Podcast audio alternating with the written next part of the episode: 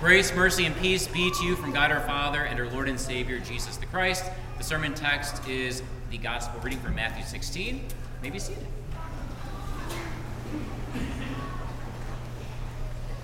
In the name of Jesus, on the border. And no, I'm not talking about nacho chips, even though they're my favorite. On the border. No one got, no one, no, anyone eat those chips? Okay. Uh, are you awake? Okay, good. Okay, just making sure. On the border, Jesus gets out of Dodge. He uh, gets far away from Jerusalem, goes on a little field trip with his disciples. Where do they go? Verse 13. Now, when Jesus came into the district of Caesarea Philippi, Caesarea Philippi? Really? I mean, this is the northernmost Israel. This is the boundary between Israel and the world. The location ain't arbitrary. Nothing Jesus does random. So, this location, it's part of the divine plan. I mean, it's at this spot that Jesus chooses that he puts his disciples on the spot, right? Standing in a city surrounded by idols made of breakable rock. Jesus, well, he makes his disciples take stock in who people think he is on every block. No time for tourism, folks. Okay, Jesus gets right down to business here. The rest of verse 13. Now, when Jesus came into the district of Caesarea Philippi, he asked his disciples, Who do people say that the Son of Man is? Now, Herod's son Philip built this city.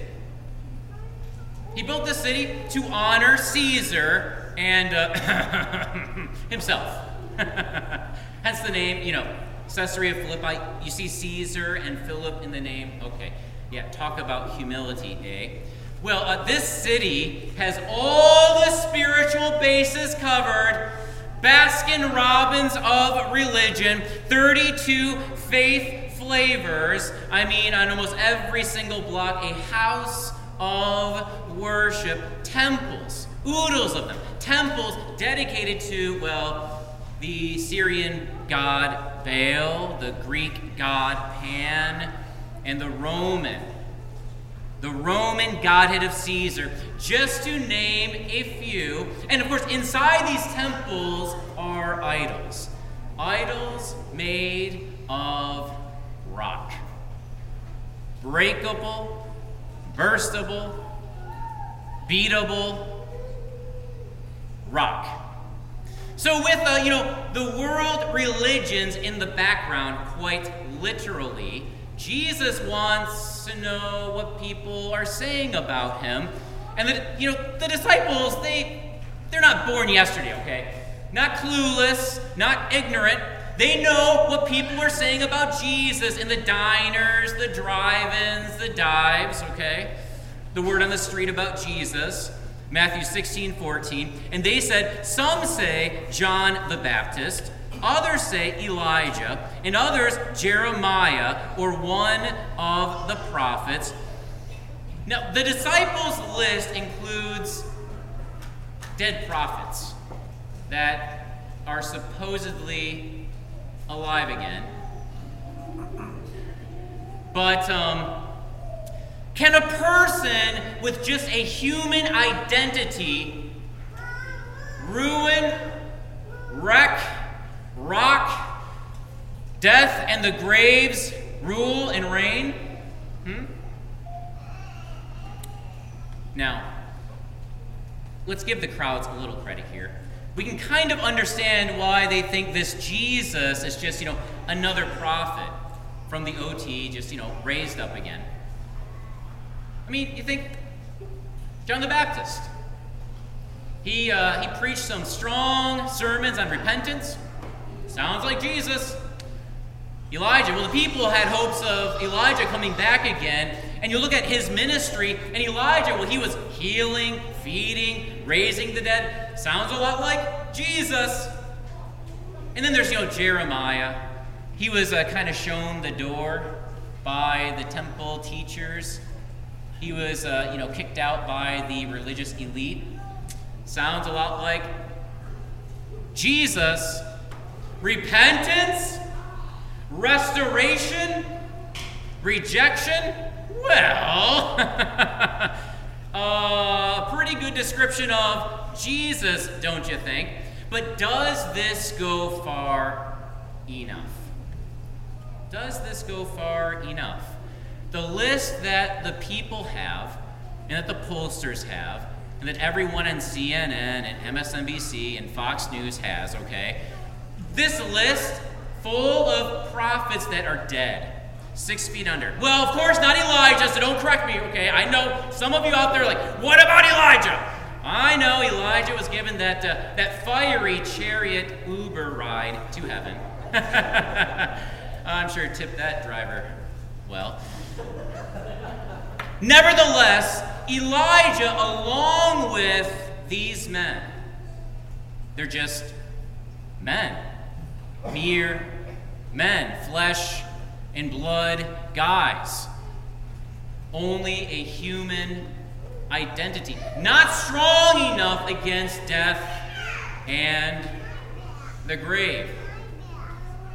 We will, we will rock you.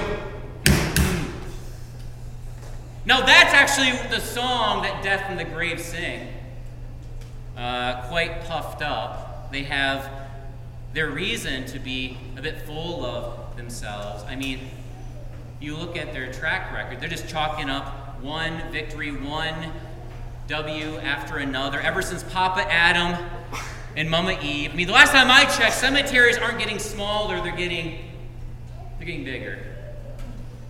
So if Jesus is just a prophet, a mere man, if he's just a guy, flesh and blood, and that's it, well, and he's going to wind up in the grave someday and most definitely stay, all hope flying away.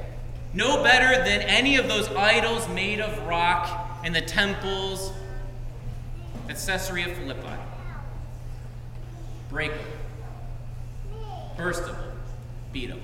Now, dear friends, uh, let's take heed, okay, uh, so that we, uh, we don't put our hope on the breakable. We don't want to get wrecked, ruined, rocked, do we? Okay, bottom line is this. Bottom line is this. No one with a human identity, only that, can save anyone. Not a child, not a spouse, not a friend, not a neighbor, not a politician. Okay, got to get that in there. Not even the person we see in the mirror. Put your weight and your pain on only human identity, and the burden is too great. The burden will crumble and crush and kill, definitely. Dear friends, breakable. That's the breakable. Human identity alone, breakable. Death and the graves reign and rule, unstoppable, because mere man is not capable. But Jesus has more than a human identity, and that is good news for everybody, right? For uh, whenever we are rocked, we know we can't be racked. Because of the one that Peter confessed, and that's Jesus, Jesus, Jesus, Jesus, the King, the Son of the living God, the unbreakable, unbeatable, unconquerable rock. Now, Jesus, he, uh, he moves away from the pollsters. He moves away from, you know, the common opinion on the streets. And he wants to make this real personal, and he does. Matthew 16, 15. He said to them, But who do you say that I am? No one can say, Meh, I don't really have an opinion about this Jesus. Pass. Uh, yeah, there's no passing on this question. There's actually no way to uh, squirm out from underneath this question. Every single human being got to answer this question. And of course, Peter races to the front. He blurts out an answer without raising his hand. He fires a confession at Jesus. Verse 17, verse 16. Simon Peter replied, You are the Christ the Son of the living God. Now, this is loaded. This confession, so pregnant with meaning. When in the Gospel of Matthew you run up against this word Christ, think king. Christ equals king. When Peter sees Jesus, what he sees, who he sees, is the king, the promised king, the king that all the OT folks we're waiting for, the very king who would come and establish an unbeatable, unbreakable, unconquerable kingdom. No, no, no. Peter can't take any credit for what he says here, can he? he can't take any credit. Jesus makes sure uh, he, does, he doesn't get too full of himself. Verse 17 And Jesus answered him, Blessed are you, Simon Bar Jonah, for flesh and blood has not revealed this to you but my Father who is in heaven.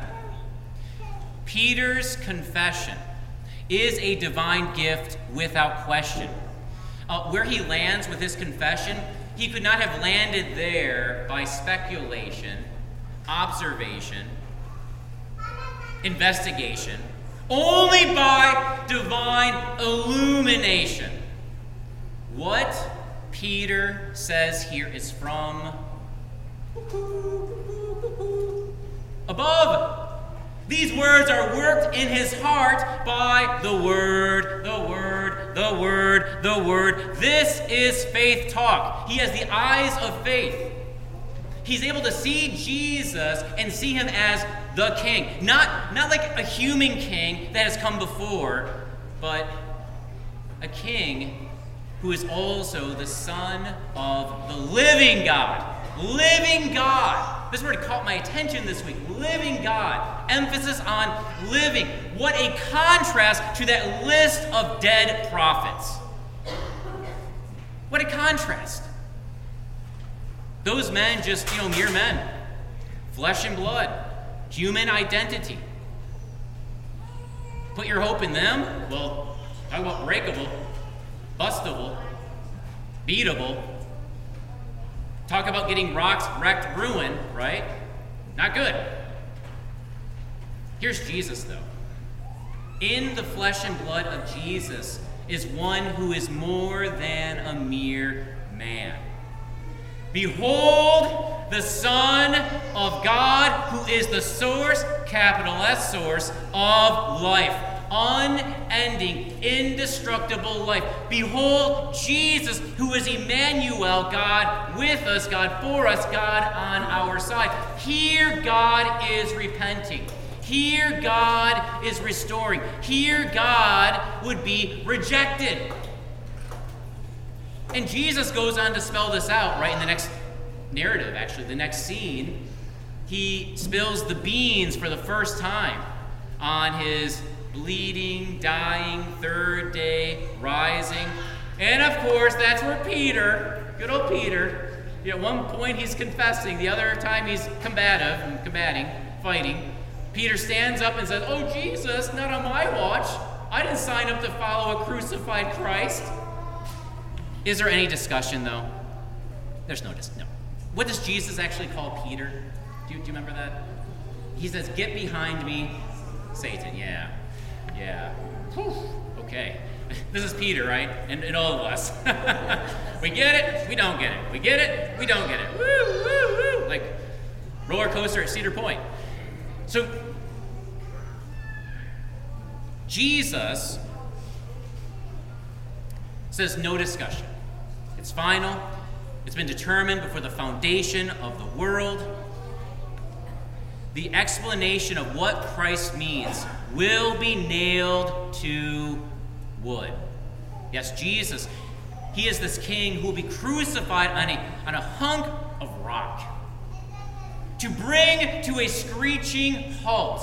And the hunk, the hunk of rock, of course, of course, is Calvary, right?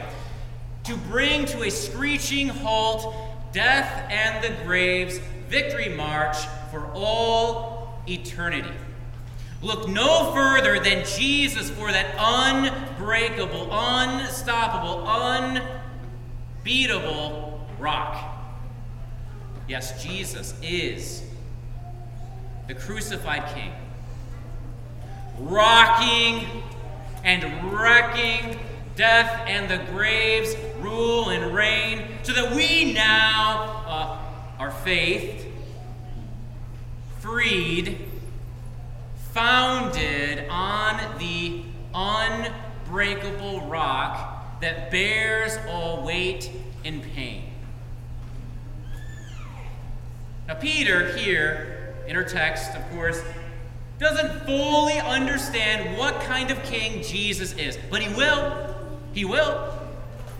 Following Holy Week, and certainly at Pentecost, his confession is fleshed out and filled in.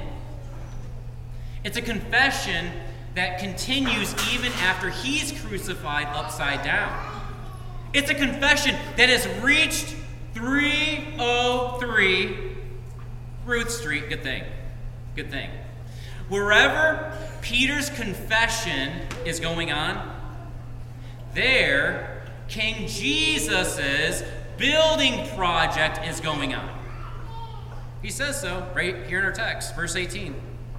And I tell you, you are Peter, and on this rock I will build my church, and the gates of hell shall not prevail against it. Now, here Jesus does some wordplay.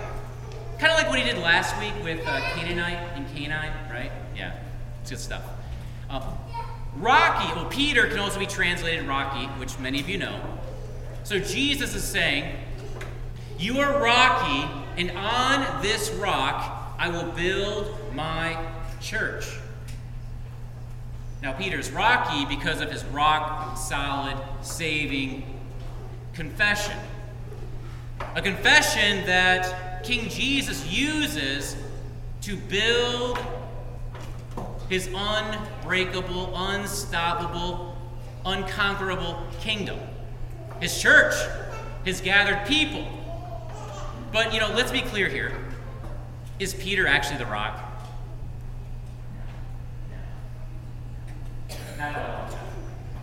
He's not the rock. And we know he's not the rock. He, he's flesh and blood. He's a mere man. Put your faith in Peter, and yeah, you're going to be wrecked, ruined, rocked forever. And we know he's just a mere man, that, you know, he's not dependable, he's breakable. I mean, look at Holy Week. Look at all of his doubts, his denials, his desertion. What makes Peter's confession rock solid is actually the content of his confession, and that's Jesus. Jesus, Jesus, Jesus. Jesus is the unbreakable rock that can't be rocked and ruined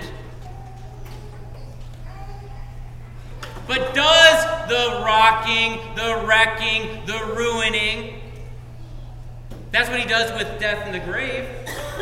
By his Good Friday, God forsaken death, and his Easter morning empty tomb, Jesus, the rock, rocks and ruins and wrecks death and the graves reign and rule. Death and grave are falling down, falling down, falling down. Death and grave falling down. Woo! Death and the grave, nothing but this castle that's collapsing, crumbling, hanging on by a thread. Hopeless! That's the image that we get actually from Jesus when he uses this expression gate of hell, gates of death, gates of Hades. Gates don't attack. gates are on defense. They're on defense. So the, the picture here is like, you know, a boxer that is up against the ropes, just getting beaten to death. Oh, boom, boom, boom, boom, boom. Fighting for survival. That's death in the grave for you. But their efforts are futile, fruitless, foolish. Their destruction inevitable. Their days numbered. Their prisoners can't be held down, can't stay locked up. Their powers bested, their walls breached, their bars broken. That's what Pastor Peter gets at in his Pentecost sermon, Acts 2:24. God raised him up, loosing the pangs of death, because it was not possible for him to be held by it. And it's not possible for us to be held by death in the grave either, because we have been washed, washed, washed onto this unbreakable rock, Jesus. We are no longer prisoners of death in the grave. We're no longer locked up. We are sons and daughters of the Most High God who have been faithed in Jesus, freed by Jesus, and founded on Jesus. Built on the rock, the church will stand. Built on the rock, Debbie will stand. Built on the rock, Matt will stand. Built on the rock, Colette will stand. Built on the rock, Aaron will stand. Built on the rock, you fill in your name, okay? Will stand. Underneath your feet, underneath my feet, the unbreakable rock, Jesus. Sturdy, steady, stable. You can't ask for better footing than the unbreakable rock, Jesus. Whatever, whatever is weighing you down, the pressures and stressors of life, whatever brings you pain a broken relationship, a broken government, a broken family, a broken body, a broken mind. You remain immovable and steadfast. You remain faith, freed, founded. You remain on the unbreakable rock. And you can count on it because of the keys that Jesus gave to his church. Matthew 19, I will, Matthew 16, 19, I will give you the keys of the kingdom of heaven. And whatever you bind on earth shall be bound in heaven. And whatever you loose on earth shall be loosed in heaven. You know where the keys of the kingdom are. They're not in your drawer at home, okay? You know where they are. Look to your baptism. Look to the absolution. Look to the sermon and the scriptures. Look to the Lord's table, his body given for you, his blood shed for you. Here are the key- keys of the kingdom, the keys that rescue us, rescue us from that prison cell of sin and death and the grave and the devil, the keys that release us from sin's shackles and the law's accusation and condemnation. The keys that bind the devil and all of his demonic cronies. The keys that assure us. They give us the certainty of how we stand before God and where we stand.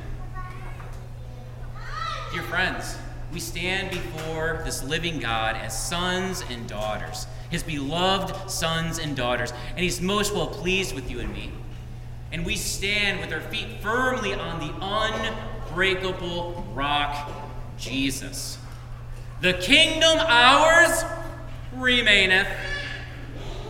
Dear friends, let's join Peter and confess this unbreakable rock on every single block with our words and works so that more and more people know that there is a king in town who forever wears his crown. There are so many around us who are on shaky ground, maybe even quicksand. And deep down, they know something ain't right. They have this feeling of restlessness. They know something is not right, something's a bit off.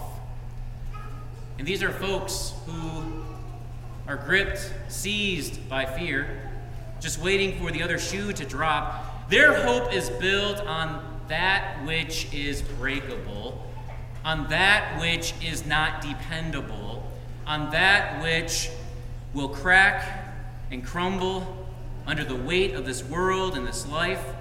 No hope in money, muscle, and mankind.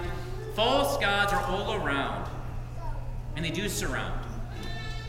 We don't have to go very far. No field trip for us, okay? This is our Caesarea Philippi. No matter where we stand, we stand on the border. We stand on the boundary between the church and the world. And it's there at that spot where there's that boundary between the kingdom of God and the kingdoms of men that Jesus puts us on the spot. Who do you say that I am? Who do you say that I, say that I am? Who do you say that I am? Jesus wants us to share who he is, his identity, more than just a human identity. He is the God man, fully man, fully God, fully human, fully divine. He is man's only hope. But don't let uh, that last verse in the gospel reading fool you, fool you, okay? The silence doesn't apply anymore. Verse 20. Then he strictly charged the disciples to tell no one that he was the Christ. Yeah, they had to be silent until Jesus could flesh out what it means to be the Christ. Well, now it's confession time. He's, he has fleshed it out. He's fleshed it out in his own flesh. Jesus has fleshed out who the Christ is by having his flesh nailed to the tree, by having his flesh raised on day three, by having his flesh ascend and be seated at the right hand of God the Father Almighty. King Jesus now reigns and rules in the flesh for all eternity. No one can dethrone him, he can't be voted out of office. This king also now has a footstool, doesn't he? He's made death and the grave his footrest, his ottoman. We need not fear death and the grave anymore. Are, is, is anyone here afraid of an ottoman? A footrest? we need not fear death and the grave. That's all death and the grave are now. A footrest. So, dear friends, let us stand with Peter and let's be Rockies okay? Confessing the unbreakable rock, confessing the king who, who lived and bled and died and rose and ascended for everyone, confessing the Son of the living God who desires all people to be members of his family, his household, a family, a house that can't be wrecked, ruined, rocked by anything or anyone. Blessed are you, Rockies. Yeah, you Rockies. Blessed are you Blessed are you, Rockies. We confess, and so we are blessed. And blessed also are those who hear us and believe.